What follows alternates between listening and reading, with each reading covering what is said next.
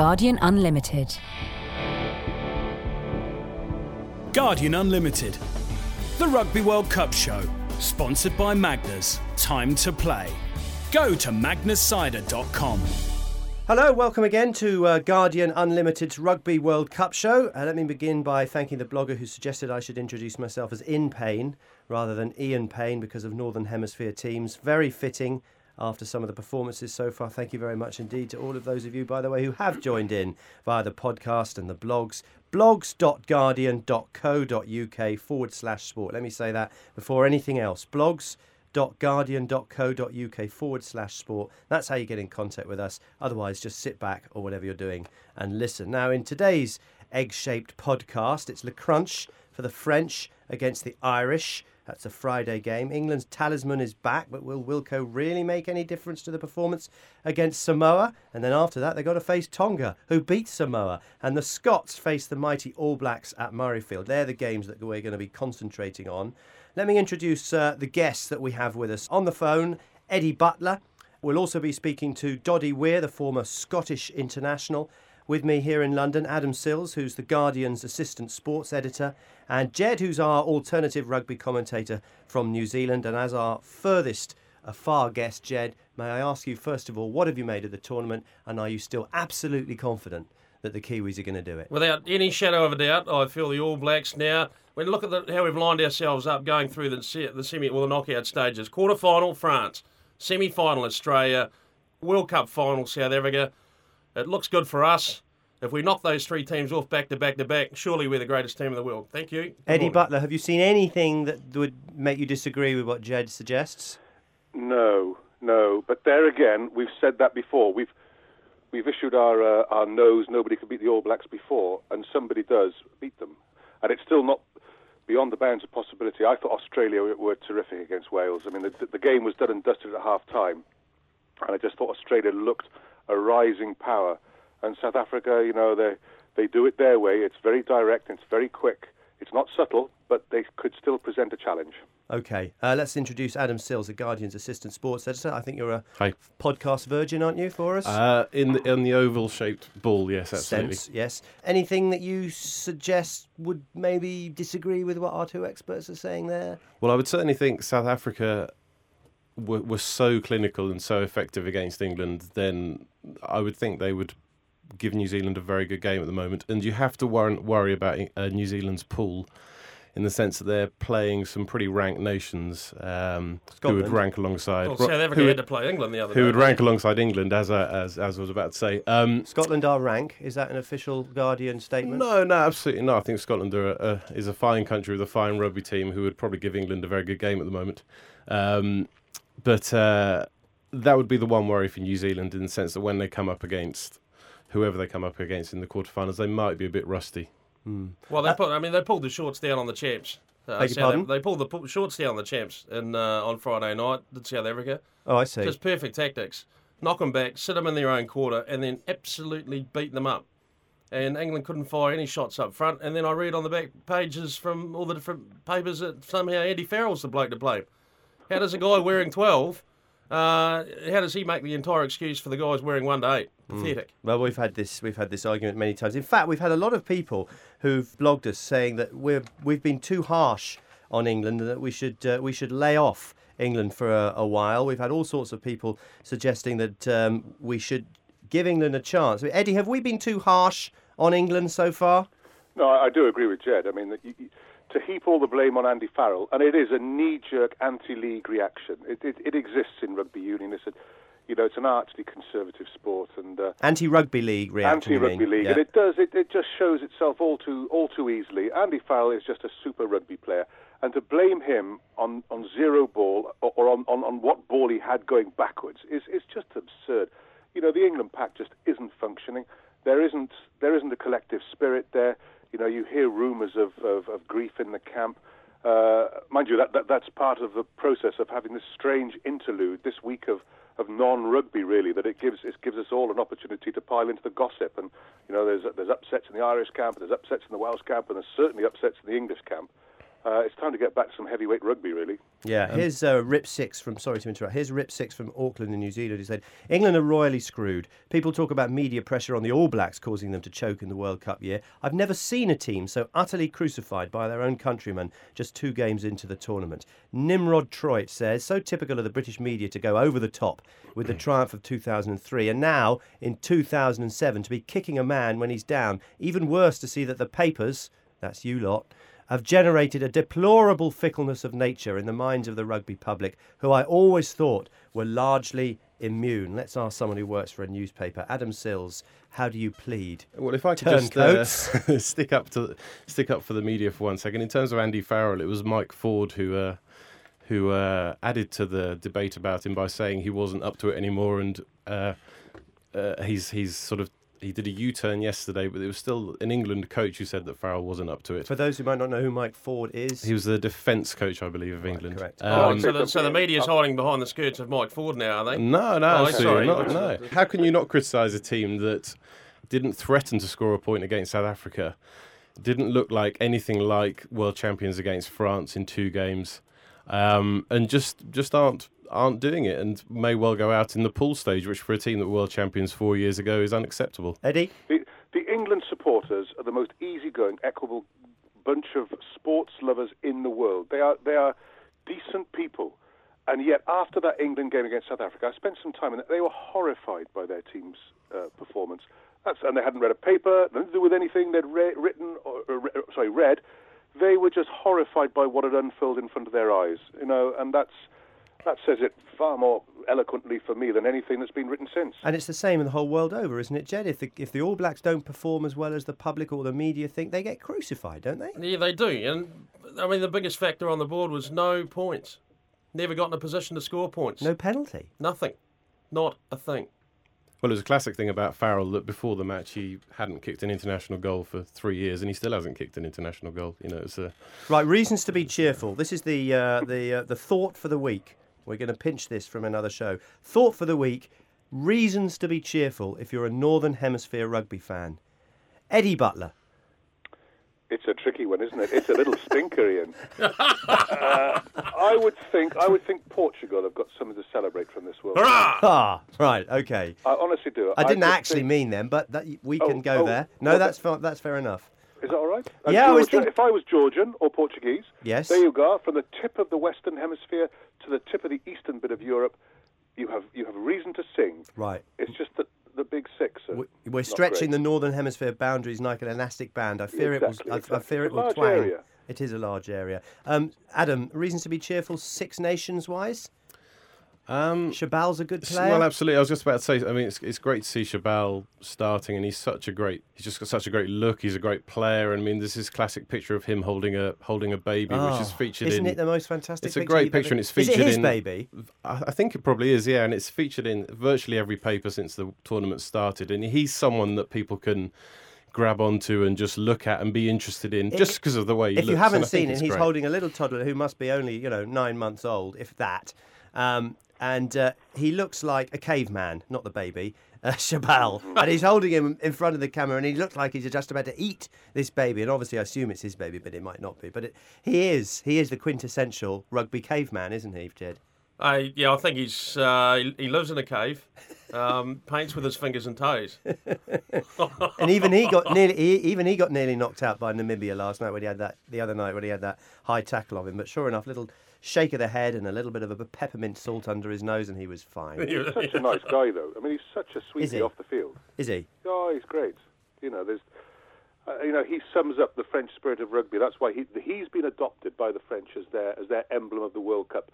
Uh, They, they were looking for one after what happened against Argentina, and Chabal has has risen up, and uh, they love him as a cult figure there as well, as much as as he's adored at Sale. In a way, though, Eddie, doesn't that Im- epitomise this French rugby team that they are big, bruising blockbusters rather than they are the, the broadsword rather than the rapier? Well, it's very interesting because what, what the whole build-up to this World Cup was about making showbiz stars out of all their players. Michalak on magazine covers, and all the guys were, were doing the catwalk stuff with jewellery and clothes. and yet two games into the World Cup, they reverted to a, to something a, a little more elemental, and we have Sebastien Chabal as the face of French rugby, and they're much more at ease with that. You know, they, the caveman is French rugby far more than, than somebody swanning down a catwalk. Yes. If if the French are the cavemen, Jed, what are the English? Uh, running around with sticks and stones, perhaps. I'm not sure. The dinosaur? yes, from Clan of the Cave Bear. It's just appalling, isn't it? Is there anything the Northern Hemisphere Big Six have got something to be cheerful about? Yes. Particularly the home nations, Absolutely. England, Ireland, got- Scotland, Wales. You got four more years and a bunch of rule changes. What about Scotland, uh, Ian? What All about right. Scotland? Okay, let's talk about Scotland. They've only got the All Blacks to play. Uh, Eddie, reasons to be cheerful for Scotland? Well, they've, they've played 2 1 2, and I love the line of Nathan Hines. He says, We don't want to go to Murrayfield. We're very happy at Fran- in France, in the sunshine, enjoying the World Cup in France. But they had to do the trek, and, uh, and, they, and they saw off uh, Romania, and, and you know, Italy struggled to beat Romania, so Scotland, you know, looking good for a runners up slot in, in that group. To play against New Zealand is obviously awful for them, but um, uh, they would never have thought we're going to beat New Zealand and win the World Cup, you know. But I just think they've been pretty positive at this World Cup, and their preparations for it, size-wise, they've done something. They've come out fit, big and strong, and are playing, you know, pretty well. Well, we're going to bring in Doddie Weir in a minute, and we're going to talk to him about this, the former Scottish international. But, um, Jed, is there anything New Zealand fear about Scotland? The fact that maybe Scotland are at home, never beaten them? What, what do you think? well, there's been one or two times uh, in the previous encounters where the Scots get the tails up and away they start running. And I guess when you look across the pool, New Zealand haven't had too much pressure put on them at any stage. Um, but it's going to be uh, it's going to be extremely tough for the Scots to uh, to surprise the Blacks, especially in Murrayfield, because it's such a traditional part of All Black uh, All Black culture now. It's uh, Murrayfield, uh, Cardiff Arms Park, places like that. So the All Blacks, I suspect, the mental and the physical attitudes will get wound right up uh, because they know, you know, Scott's given half a crack, or at least try and climb into the game because they've got the bravery to do it. Well, I'm delighted to say to uh, talk about Scotland. We're joined now by Doddie Weir, the former Scotland international, who's going to be at uh, Murrayfield on Sunday. Reasons to be cheerful is our buzz phrase of this particular podcast. Uh, Doddie, are you cheerful? How are you? Very cheerful, thank you very much, and very well also. Yeah, things are going very well for Scotland at the moment uh, in the World Cup. They seem to be playing quite well compared to the other home nations, which is always a big bonus. Okay, and how do you foresee this game against the All Blacks? What about team selection? How do they play it? Do they have any chance? Well, it's going to be one of Scotland's easiest games. Mm-hmm. No doubt about it. Uh, it's it's been That's a, Jed, our resident New Ah, Zealander. good on you, Doddie. Get stuck in, brother. That's all. I, said- I, I heard there was going to be a bit of problem here with Jed, so I'll, I'll try and get in first. Okay, mate, off you go. Um, there's been a lot of discussion about who's going to be in the team and out and what team Frank Hadden's going to pick. Uh, there's a lot of ways looking at it. One is don't put the strongest, don't put all the cards on the table at the moment, and then bring them all out for the final when we can meet New Zealand. Don't think Uh, that's going to happen. No, no. I, it, I plan B? I, I, well, I think Plan B definitely is going to be for Scotland to look at the game for for the, the atmosphere and everything. It would be good to have the first team, but we have to qualify for the quarter-finals. And if there's any other team in the world uh, apart from New Zealand, we might have had a chance. Um, now, I think New Zealand, the way that they're playing at the moment, they've scored 184 points in two games. We've kind of, or I personally have identified it, that it's going to be a hard game. So I think they should concentrate on the Italian match, which is only five, six days after the New Zealand match, and put their full strength out for the last game on the the pool uh, competition because they have to qualify and they have to win that. So you would actually rest uh, first 15 players for the for the All Black game? I would be inclined to rest as many first 15 as possible, yeah. Eddie Butler, do you think that's a good idea? Uh, I think it's a very pragmatic thing to do. Whether it's in the spirit of the competition and the prices they're charging at Murrayfield, uh, I, I'm not sure. It does set a, a pretty, uh, it does set a precedent that um, that will be challenged, I'm sure. But uh, you can see the logic of it. Um, uh, it, it. It does make me uneasy, though. Adam Sills, what do you think? Um, well, it'd be a shame to. i- i- th- There's also the factor if they do put out a second uh, 15, if they if they are then thumped by 80, 90, 100 points, is that then demoralising for the whole for the squad as a whole? And wouldn't it would it not be better to lose by you know 20, 30 points? And maybe the players are slightly more tired. But it'd be a good, you know, it'd be a good workout for them, and would maybe toughen them up for the Italy match as well. Jed, presumably it won't be the first 15 for New Zealand, will it? Uh, well, we've got 30 now. So we just The park. first 30. we just park them out wherever we go. Look, I can understand what Doddie's saying. It, it does, you know, in a, in a tournament uh, context, it makes a lot of sense. But it's got to be tough if you're a, if you're one of the guys in the Scottish Scottish team to know that the only thing standing between you and 80 minutes against the Blacks is a team policy about moving a wee bit further forward. And you know, I'd be hugely disappointed if I was an individual and I was put in that p- position because. Uh, you know, it's it is one of those moments in your rugby career where you look back and go, you know, that no one can take that away from me, regardless of what happened. Well, who do you expect to finish? Well, let's assume New Zealand will finish top of the group. Who do you expect to finish second? Well, it's going to be a right bingle between uh, Italy and Scotland. A right what? A bingle, mate. You know, it's like a Oh, right. backyard punch up. Yeah. Right. Uh, but I'd be, you know, I'd be telling a lie if my heart wasn't with Scotland to come second. Because. Oh well, because I'm from Dunedin.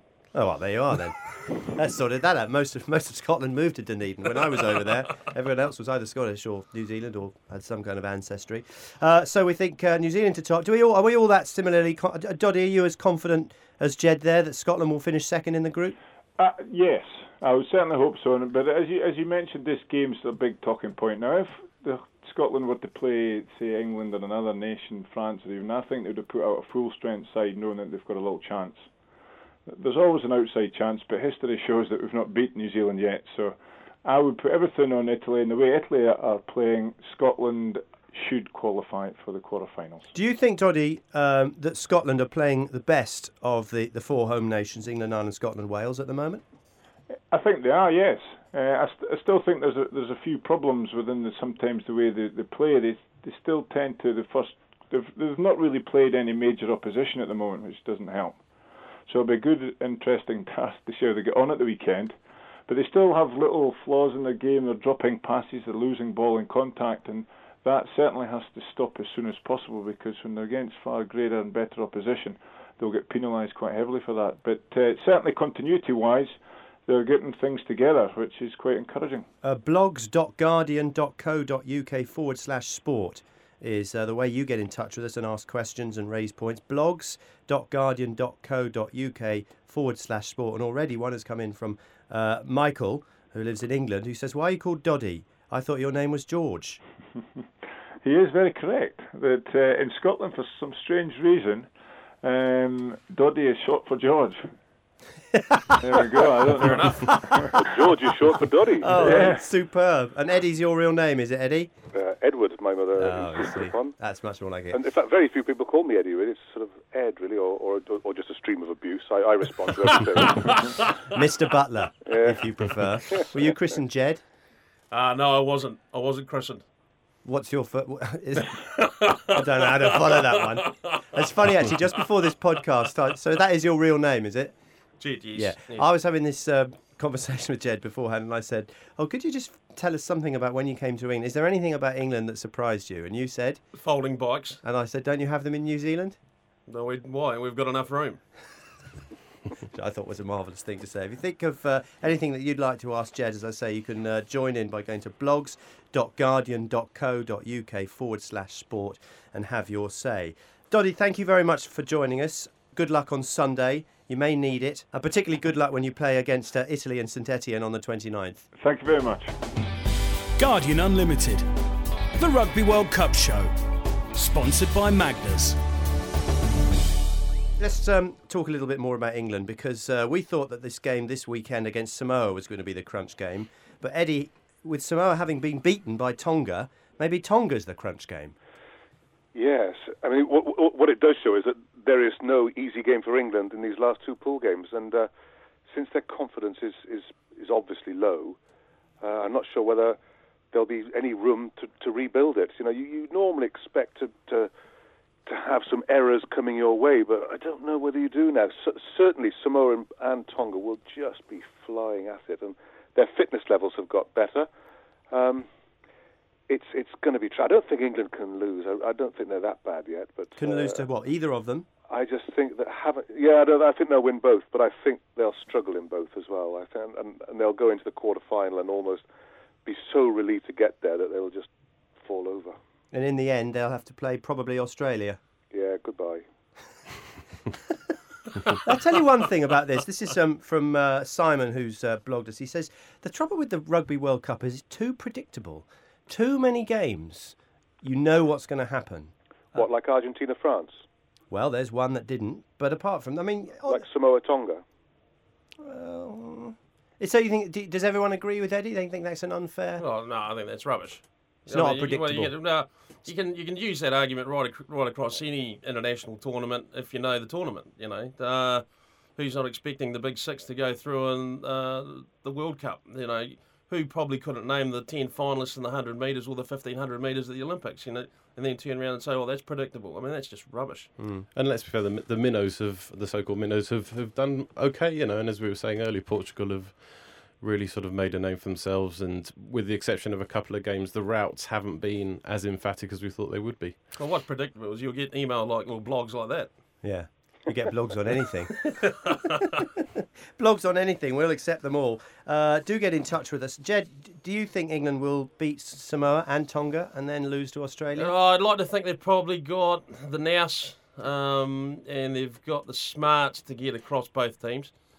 Although it's going to be incredibly difficult because the blood's in the water now for England, and uh, both of those Pacific teams will be just, you know, absolutely gagging for it. And the competition now between Samoa and Tonga will not be who finishes where, but which one of them actually manages to, to knock England off. And uh, I wouldn't expect Michael Jones and uh, Peter Fatialofa and a few of these other guys from the Manu Samoa to be sitting there thinking to themselves, well, I'm not going to let the Kingdom of Tonga get away with this. Um, let's move on then. uh, Wales against Japan is the game this weekend, and then we're all expecting Wales to uh, go through when they play Fiji in their final pool match. Uh, you're not expecting any particular upsets, are you, Eddie? No, I think Wales are, are doing okay, actually. Um, they have a terrible record under Gareth Jenkins, but actually, it's okay. You know, I, I, Wales are quite good at playing badly and doing well at World Cups.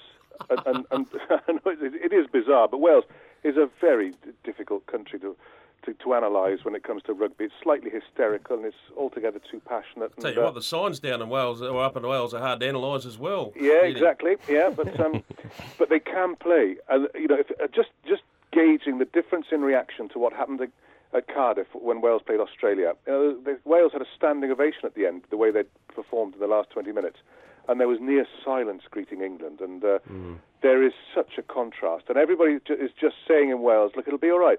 We do need time to get this game plan together, and now against Japan and against Fiji, at last we have a you know, people will enter our spirit. That it will be a bit of a chuck around, and and Wales will beat will beat both of those. Do you agree with that, everyone? Do you think Wales will win those yeah, I, two? th- I thought they were. It was a, it was one of the one of the best matches of the tournament so far. The the game against Australia, and they really put up a good fight.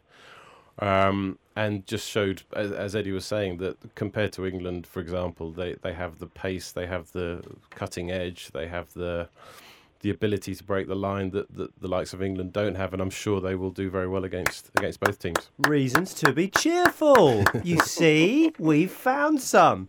Um, I just, you know, you were talking about um, road signs in uh, Wales, and they're difficult to fathom. When I was in New Zealand, I saw the longest place name in the world in New Zealand. Do you know the one I'm talking about? Oh right, The I thought, who- actually, yeah, I thought there was a there was a Welsh one that was even No, no, longer. there's well, there is a there is a Welsh name. What's the, well, we'll do the Welsh one in a minute, but there is a New Zealand one, and it means it's something like the man, that the place where the man lay on the cloud to find his father, da, da, da, and it they turned it into a pop song, the Lone Ranger.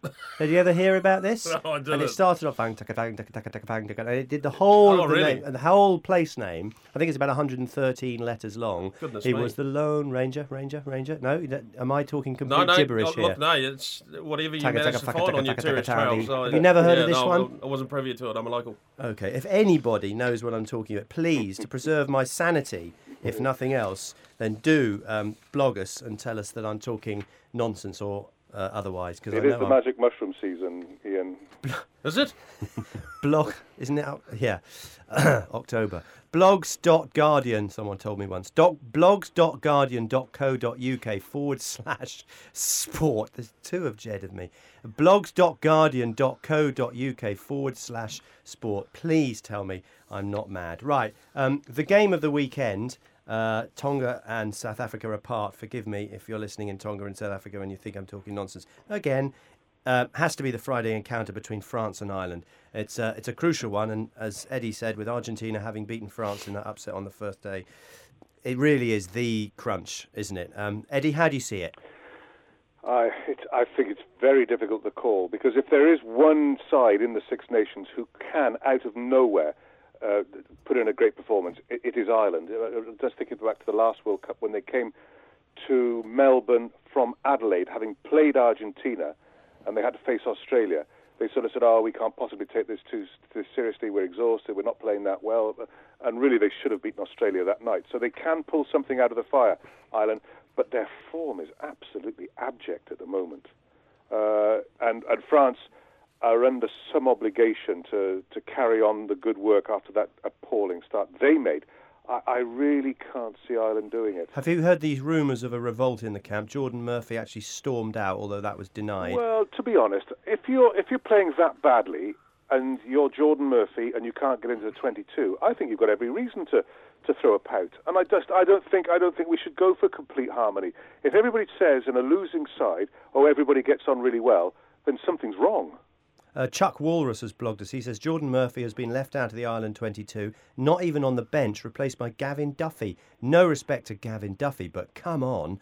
Henry Fitz from Trillian Island says, I think Geordan is paying for 2006 and 2007 against France, not just 2007. In fact, I'm finding it hard to remember an occasion when Geordan played well against top class opposition. The thing is, he's the sort of player who would have been very useful against Namibia and Georgia. Swervin Girvan just isn't the same kind of threat. And Posh FPG from London says, uh, well said, Chuck Walrus. Chuck Walrus was the first one about Geordan Murphy not uh, being in the 22. It's an outrage. The one guy who can outdo the French is needed.